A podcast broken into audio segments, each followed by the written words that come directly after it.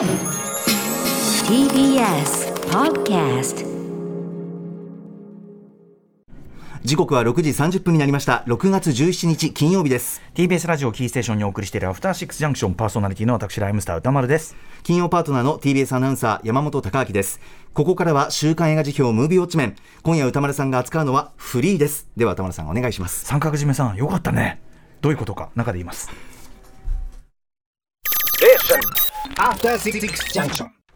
さあここから私歌丸がランダムに決まった最新映画を自腹で鑑賞し評論する週刊映画辞表ムービーウォッチメン。今夜扱うのは日本では6月10日から公開されているこの作品。フリー。はい。えー FLEE でフリーというね、えー祖国アフガニスタンから脱出した青年の過酷な半生を身の安全を守るためにアニメーションで描いたドキュメンタリー。家族と離れ離れになりながらも生まれ育ったアフガニスタンから脱出しデンマークへと亡命した青年、まあ、加盟でアミン、えー研究者として成功を収め恋人の男性と結婚を果たそうとしていたがアミンには誰にも話していない秘密があった。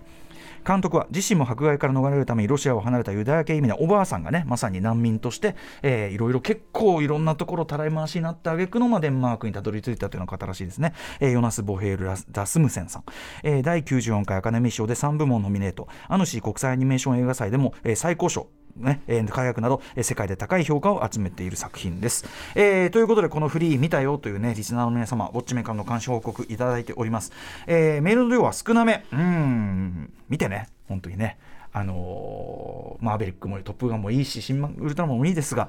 あのー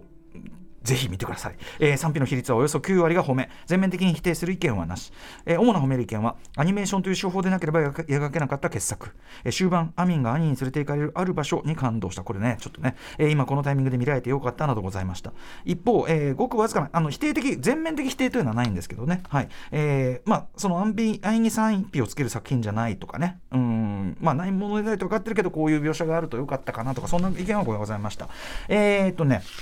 褒めな人、えー空港さん。不条理で過酷な一人の移民、えーそしてゲイつまりそのあのイスラム教圏とかねアフガニスタンの中ではそのもうゲイであること自体がマイノリティというかそもそも存在が認められてないような状態だったというね、えーの物語をアニメーションドキュメンタリーという得意な手法でなければ、えーで描いた、えー素晴らしい作品でした。主にアニメーションで主人公のアニメの話が進みますが時折実際の映像を挿入することでこれは現実なのだななのだと、えー観客に釘を刺します。あまりに辛い直視しがたい状況下では逆にアニメーションが極度に抽象化され、えーただし音響は極めてリアル。まるでこれは現実じゃない。ここにいるのは僕じゃないと現実逃避を試みているようでかえって緊迫感やアミンの絶望感を描ききっていたと思います、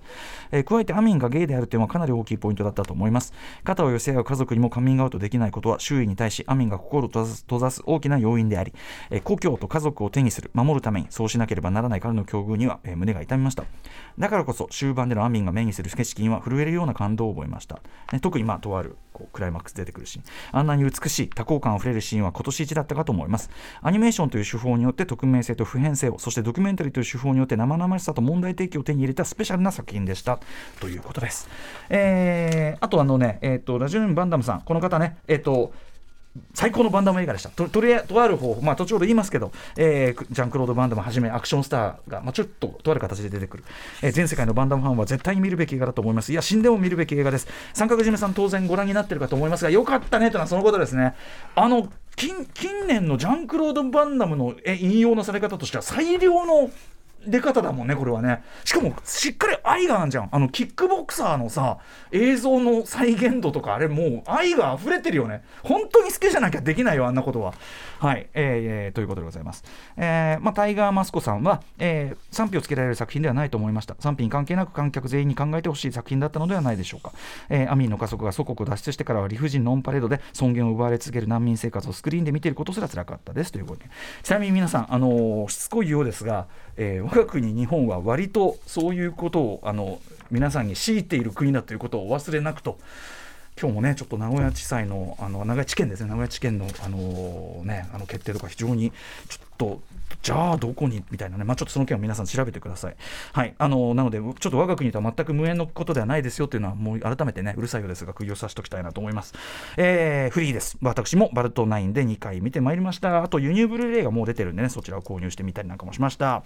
あのバルトナインねあの平日昼会、まあ、小さめのスクリーンではありましたがかなり入ってた方じゃないでしょうか。評判の広がりを感じますね、えーまあ、5月27日に映画表をやって今週あの、ね、監督の川田絵馬さんをもお招きしました「マイ・スモールランド」まさに難民の話ですね、えー、に続いて難民がテーマの一作。最近まあ多くなってますねやっぱりね、えー、近年、まあ、といっても「あの戦場でワルツを」という作品これ2008年なので、まあ、ここ10年ほどでしょうかね、えー、戦争や人権問題などジャーナリスティックな題材をしかも高いアート性を持って扱うアニメーション作品というのが世界的にとても増えている、えー、という潮流がある、えー、この番組でもねあの何年か前にその話しました。え すみません。このフリーもまさにその一つ、ちょっと粒が機械に入っちゃった。そのフリーもまさに、このフリーもね、まさにその一つで、えー、アリ・フォルマン監督作、今言った、えー、戦場にワルツを、ファンチョル・ワルツを同様、アニメーションドキュメンタリーと言われる、まあ、ジャンルなんですけども、これに関してですね、えっ、ー、と、キネマ旬報の土井信明さんの、えーと、コラム、この番組もあの2018年9月18日の特集などで、えー、お世話になりました。土井さんの 解説がですね非常に鋭い指摘をされておりましてちょっとあの長めですが引用させていただきますとうん、アニメーションドキュメンタリーとは、えー、むしろ声の映像化である、えー、とある出来事生きた人間の証言が映像かっこ記録の届かない場所にいたその人の存在を呼び寄せ観客の頭の中で生成させ動かす。アニメーションは脳内でこそ起こる。これすごいですね。アニメーションは脳内でこそ起こる、えー、でアニメーションドキュメンタリーが声の映画であるのはその作品を見る人たちを誘うためである、えー、誘い込むことでその過酷な人生を生きた人たちが同じ人間であると認識させるためである。ということを土井さんおっしゃってる。さすがですね、えー、そしてこれはそのまま今回の フリーという作品、えー、のあり方にそのまま当てはまる言葉でもありますよね。えー、というのもですねこのフリーはまず何よりですね、えー、当事者この場合は本作の主人公たる亀アミンさんの話をじっくり聞くこと。その記録からまずは出発している作品と言えるからですね、えー、監督のヨナス・ボフェール・ラスムセンさんは、えー、これまでは実写のドキュメンタリーとかを捉えてきた方。それも、えー、僕は今回またちょっとすみません。例によって不勉強でですね、あの本編全部は見られてないんですけど申し訳ないんですけど過去作の「サーチング・フォー・ビル」という2012年の作品とか「What He Did」という2015年の、えといったような過去作の予告を見る限りですねあのドキュメンタリーにフィクションパートであるとか、え再現要素再現劇とかねそういう要素を絡める手法が捉えててそれはまさに今回のフリーと連なるものですよね、はい。えー、そして何より、えーと、ラジオドキュメンタリーをたくさん手掛けてきたというこうラジオマンでもあるわけです。この、えー、ヨナス・ボヘール・ラスムセンさんは、はい、なのであのハシピーがねもうこれもラジオマン全員必聴だろみたいなまあ、もね、圧のある声で言ったりしてましたけど、はい、これあのだから3月13日にこのコーナーで表した「カモンカモン」のホアキン・フェニックスのやってる仕事とかに近いのかもしれないですね。ひょっとしたらね。いろんなところでインタビュー取って。で事実、えー、本作ですね。このフリーのメインパートはえー、劇場で売られているパンフレットの解説によりますと、えー、ヨナス・ボヘール・ラスムセンさんがラジオドキュメンタリー制作の時に本当にやってるというインタビュー手法、えー、まあさながら心理カウンセラーのようですよね、あの取材対象を横にして目を閉じさせて、えー、記憶の隅々まで思い出してもらうという、まあ、僕なら3秒とかで寝そうですけども、えー、でそのインタビューでアミンが語ったことその様子をもとにアニメーションが後から映像が作られてえー、つまり先ほどの土井信明さんの解説通りまず声から始まるドキュメンタリーでありアニメーションでありという作品なんですねこれはねこのフリーは、えー、でちなみにこれもですね同じくその記念順の土井さんのコラムで僕は遅まきながら知ってすみませんあの引用が続いてすみませんけどあの音声ドキュメンタリーとして記録された声に後からアニメーションを当てるというこの試みの、まあ、先行作ですね。として2009年のアヌシーで短編グランプリを取った「スレイブス奴隷たち」という作品があってこれあのネットでフルで見られたのこれは僕拝見しましたけどあのー、こちらスーダンで奴隷にされていた少年の証言をにあの3、まあ、CG アニメをこう全部すごい抽象的なんですそれもね。抽象的なアニメをこう載せているという作品でした、えー、もちろんこういった手法。先ほどもね言いましたけどね。一つには取材対象のプライバシーや安全確保のためという、えー、意図や機能も当然あると、えー、本作フリーも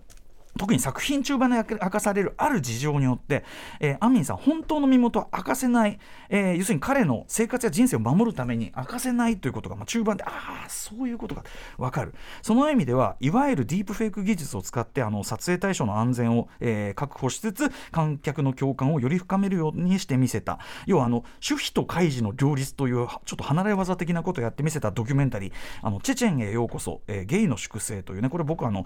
文春エンタの星取りでで、あの去年の末に出たやつかなそれでやりましたけど、はい、あの扱いましたがあれともまあ通じるスタンスと言えるかもしれないですね。えー、と同時に本作フリー独特のですね、えーまあ、のこういう題材ねアフガンのそういうあの惨状を扱ったものであるとかとかっては最近アニメでも多いんですけどもあの特に本作フリー独特のなんていうか非常に親密さを感じさせるテイスト独自の魅力みたいなものがあると思うんですがそれにな元になってるのはこれがとにかく鉄頭鉄尾ですね。えー、現実に長年の友人同士である監督とアンミンその信頼関係に基づくつまりその最初から人事ではない視点っていうかその自分のその好きな友人がずっと抱えてきたそのまあなんか悩みであるとかっていうのをずっと心気にかけてる人の視点だし、えー、友人の話をしっかり聞きその人生と心のその深淵みたいなところに少しでもちょっと理解を深めようとするそのスタンスそれが一貫してるからこのちょっとその親密なテイストみたいなのが出るのかなというふうに思ってます。えー、またですねえっと、作品のその冒頭でですねあの故郷の定義、まあ、ホームって言ってますよね、えー、故郷の定義を聞かれたアミンが安全で、まあ、ずっといてもいい場所みたいなことを言うんですね。でそのアミンの声にまさにその安全でもなくなってもはやもう住めない場所になっちゃったっぽい、えー、故郷を追われる人っぽいイメージ、えー、つまり難民のイメージがそこに重なるというところからこの、まあ、映画始まるんですけど、えー、実は本作はですねさっきから言ってるそのインタビューベースのメインパートと並行して現在の、えー、そのデンマークで暮らし学者としてもまあ一定のその成功を収めているらしいアミンが恋人と一緒に住むあの家を探してる。特にま恋人が積極的に家を探してる。という本当にドキュメンタリックな少なくとも一見淡々としたパートが並行して語られていくと。いうここが本当に変わってるとこであの例えば新しい家を内見に行くとこありますね。内見に行くとこでその恋人の方はあれはヘーゼルナッツの木かな。ヘーゼルナッツだよね。ヘーゼルナッツ。違うか？や平成のやつか？みたいなど そのあのつまらない話をしてるわけですよ。でその一方でこっちにいるアミンはずっと猫ちゃんに気を取られてるっていう普通アニメ化しないでしょこのくだりっていうところをね、まあ、非常にドキュメンタリードキュメンタリー映画だったら普通にありますよね。その本当に撮ってんだから、えーまあ、その実際にあったとしか言いようがないその景色というのがまあその場面として出てきたり。あと特徴としてはですねこの映画一番得意なのはジャンプカットがあるアニメーションってことですね。ジャンプカットっていうのは、まあ、そのカットとカットをつな一連のつながりのカットを間を抜くでポンとこう飛んだような感じがするジャンプカット特に同一のその画角がずっと続いててでその喋りをこううまくこうつなぐためにポンポンってこうちょっと動きがギクシャクするのって、まあ、テレビのニュースとかドキュメンタリーとかで皆さん実写ではいっぱい見てるやつだと思うんですけどそれをアニメでやる例ってあんまないので。あのー、それもなんかあえっていうねジャンプカットがあるアニメーションって初めて見たあのギャグ的効果を狙ったものはあるけどこういうただの編集みたいなのはあんまないしあと、ピントを合わせるっていう絵が出てきます、途中で。とかですね、まあ、とにかくその実写ドキュメントベースであることを強く意識させる作りというのがあちこちに出てくる。ここ面白いところですよね。えー、で、まあ、とにかくその恋人と家探しをしてるかホーム探しをしてるんですよ。最初に故郷とは何かホームとは何か、えー、安心してずっと住めるところだ。家探しをしているというのがずっと並行して語られる。つまり主人公にとっての本当の居場所ホームっていうのは単に身の危険はとりあえずない国に暮らすということだけじゃない、えー、例えばその、まあ、同性愛者の自分がいてもいいんだと思える場所であり人であり、まあ、要はそのアフガニスタンでは同性愛は認められていないどころかそれを示す言葉つまり存在そのものが否定されている、えー、という状態。あるいは、えー、多くの人にとって文字通り想像を絶する自分の身の上とそれゆえ心を閉ざして生きてくるしかなかった自分というものをそれでも丸ごと肯定して受け止めてくれる場所であり人そういう意味での真のホーム故郷に彼はたどり着くことができるのかというこれは要するにあののいろんなねその難民になっていくプロセスっていうのは回想なんで過去の話ですが作品的に現在進行形の問題が一個並行して語られてるわけですよ。彼は身の安全と同時に心のホームが見つけられるのかという話、えー、ということです。つまり、えー、メインパートの回想のサバイバルと並行して描かれていくとそれが。でこれが本作のテーマ射程をものすごく広げてる。エグゼクティブプロデューサーに手を挙げたそのリズ・アーメットのコメントにあるように人間としての経験の核心に迫る。まさにそうだと思います、えー、非常にその普遍的に刺さるって言っていい作品にこれによってなってると思いますね。つまりそのみんなどっかしらその自分の本当の自分に対して今いる場所の居心地悪さだったりその開示できてない自分であったりって何かあったりするっていう人にとってはまあ常に刺さる作品になってる。でその意味で本作フリーはですねえーもちろんねその生きるか死ぬかのスーパーハードな話もしてるんだけど同時にある一人の人間が少しずつ世界をつまり自分を知っていきついに本当の自分らしさにたどり着くまでの心の旅成長物語もっと言えば青春映画でも確かであってですね、えーそれがまたさらにそのスーパーハードな問題の自分ごと性を高める効果ももたらしているというね。こんなにキラキラしたその青春を本来は送るべき青年がこんな目に遭うなんてみたいな。あるいは未来が閉ざされてしまうなんてという痛ましさが増してくる。例えばですねまず序盤。一番古い記憶はと問われたアミンの脳内に流れ出すのはもちろんこれですね。はい。アーハーの「テイクオンミーが流れ出す、えーね、でこれを聞きながらお姉さんの服を着てピンクのヘッドフォンで踊り回るその幼き日のアンミンの姿をですねあの非常に抽象的なドローイングアニメーション手書きタッチの、えーちょっと荒いタッチのね抽象的なアニメーションで描き出す。これ現在の我々が抱くアフガニスタンという国のイメージとは程遠いですよね。えアメリカのポップミュージックとかアメリカってかこれスウェーデンだけどまあこういうポップミュージックとか聞くんだみたいな。えーでも挿入される1984年の本当のアフガンの様子見ても普通にあのスタローンのコブラのポスターとかねロッキー4のポスターとか貼ってあるね街中にね、えーあそうなんだみたいな感じがする。でこれ僕はですね元はグラフィックノベルの映画「ペルセポリス」という2007年にあのアニメ化されてた作品あれの序盤を思い出しました。あれもイランの話ですけどイラン革命前は普通にマイケル・ジャクソンで踊っていた少女がっていう話だったりするんで。えーはい。えーまあ、本作ファ、ねそのえーフリーの場合さらにですね少年アミンの部屋、えーチャック・ノリスの地獄のコマンド、えーブルース・リー死亡遊戯そしてバンクロード・バンダムキックボクサーあとちらっとロッキー・フォーチックなのも、えー切れて見える、えーという感じでポスターを部屋に貼りまくっているすなわち全然当時の俺らと同じじゃんというね、えー、もっともね僕の好きはちょっと違うけどねとね現在のアミン笑ってたりしましたけど、えーそれゆえその僕らとそれほど変わらぬ平穏な日常が、えあっという間に崩壊してしまうというその様が本当に生々しい恐怖と悲しとともに迫ってくるというのがありますね、えーポップミュージック使いで言えばですね、まあ、詳しくはちょっとこれ皆さんぜひご自身で見ていただきたいですが後半、えー6セットの「ジョイライド」という1991年のかの曲かな、えー聞く場面の、えーまさしく青春映画的な切なさ。これ本当に素晴らしいですしすごく怖いしなんていうかなひどい目に遭ってる場面でもあるんだけど同時に本当にこうかけがえのないダイヤモンドのような瞬間というかまさに宝石のようなねジュエリーのような瞬間というのを描いて素晴らしいしあと終盤、えー身の安全はとりあえず確保した彼が今度はせっかく再会できた家族というホームに要はその本当は同性愛者である自分として真のホームを見つけることができるのか家族は本当にホーム足り得るのかという非常にある意味本作のクライマックスですね。そこの中で不安が極に達する中とある世界的ダンスポップグループの曲のイントロが流れ出しそして彼がたどり行き着く果てにあったものは？というこれぜひ劇場で見てください。先ほどメールにもありましたけどね、はい。えーもちろん本作そうした青春のきらめきをもう本当にかき消してしまうような踏みにじるような、えー普通の知的なある家族を襲ったまさしく筆舌に尽くしがたい過酷な歩みというのがですね先ほどから言ってるように観客自身の共感シンクロをある意味容赦なく誘うその声の映像化たる、えーアニメーション手法によって描かれていくそもそもアニメーションというのはですねその見るものが映像を一旦自分の中で咀嚼消化理解するプロセスを経る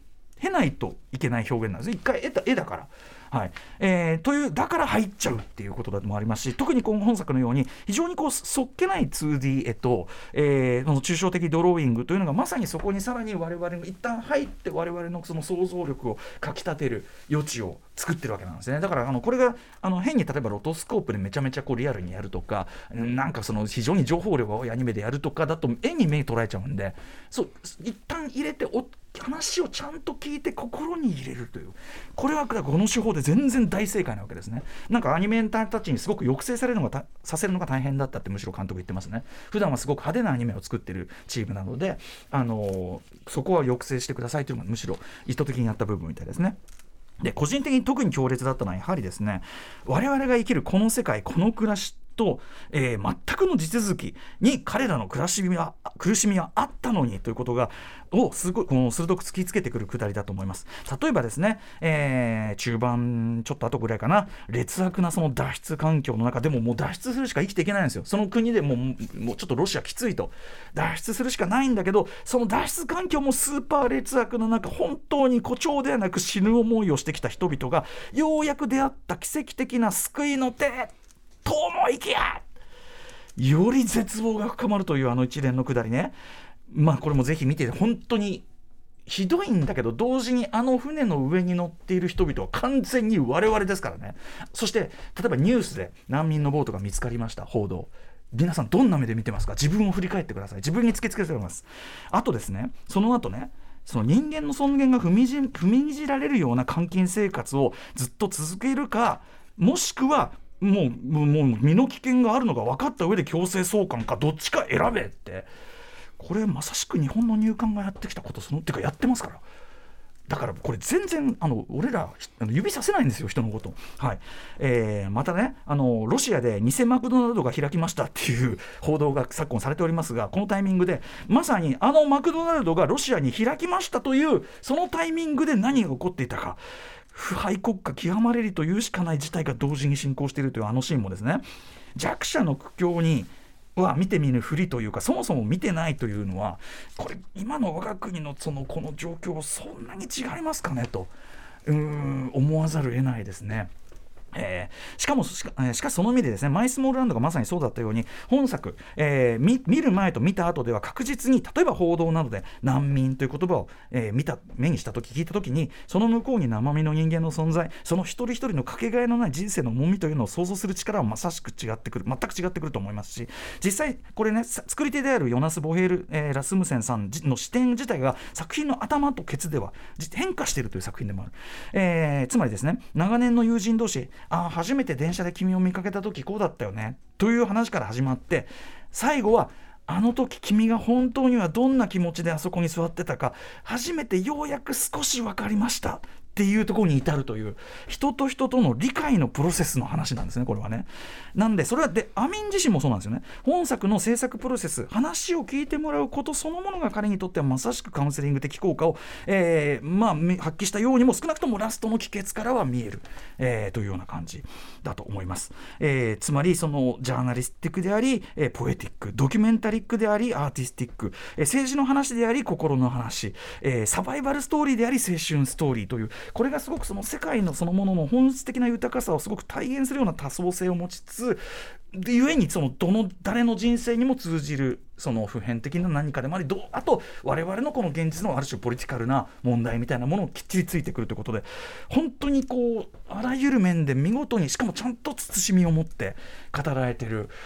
なんというかその評価は高い作品なんで僕は改めて言うまでもないですが素晴らしい作品だと思います。はい、あのあとはやっぱりねあの難民かわいそうねってカメラで撮ってあと終わりでしたよって中でアミンも言ってますけどそうさせないにはどうすべきかそこからは我々の宿題毎週言ってますがね、えー、でございます。ぜひぜひ劇場で今すぐウォッチしてください。はい、えー、ということで来週、えー、と何日だっけ、えー、来週の候補作品やります。8作品です、はい、まず最初の候補はこちら。メタモルフォーゼの縁側。続いてはこちら。プラン753つ目はこちら。峠最後の侍。4つ目。炎の少女シャーリーリメイクですね。5つ目機動戦士ガンダムククルス・ワンの島。6つ目。え先週リスナーでいっぱいいただきましたニューオーダー。これめちゃめちゃ見たい、うん、えー、7つ目こちら犬王そして最後の候補はリスナーカプセルです。えーと、ほぐし水ごくごくさん、えー、歌丸さんにウォッチしていただきたい映画は、えー、劇団匠の、えー、加藤匠さん初長編監督作品私たちは大人です。メンタルを深くえぐってくるので気軽に人に勧められないのですが、うん、見た人,、えー、人とあれこれ喋りたくなるタイプの胸くそ恋愛映画の傑作です。よろしくお願いします、えー、ライムスターマネージャー幼いさんも一足先に見て、えー、一押しでございました。ということでレッツガチャタイムちなみに、えー、ウクライナ支援1万円ね、えー、余計回しまだ続いてますんでね、はい、本当に怒りが湧いてきたよマジで。よ、はい。これはもうこれにはい。ええー、5が出ました。5は起動、あ、クルーズドアの島、安彦先生、申し訳ございません。あの、恨むならプーチンお願いします。もう、もう一度回します。はい。コンコロリン、はい。何ですか？えー、6なのかなこれ。6ニューオーダー。あ来たな来た。山本さん見たそうだもんな。来週はニューオーダーです。お願いしますえー、ということでこの映画を見たという方からも感想をお待ちしています。また評論してほしい映画も募集中。リスナー枠に採用された方には現金2000円をプレゼントしております。宛先はどちらも歌丸アットマーク TBS.CO.JP までお送りください。あと番組公式サイトにはミアンさんによる、えー、公式書き起こし過去の評論アーカイブされております、えー、トップガンマーベリックなんかもね早速上がっておりますので、うん、こちらもご参照くださいませ。以上週刊映画辞表ムービーウォッチメンでした。この後は、えー、ライブディレクトライブコーナーですね、えー、サチモスタイキングさん登場です。After Six Junction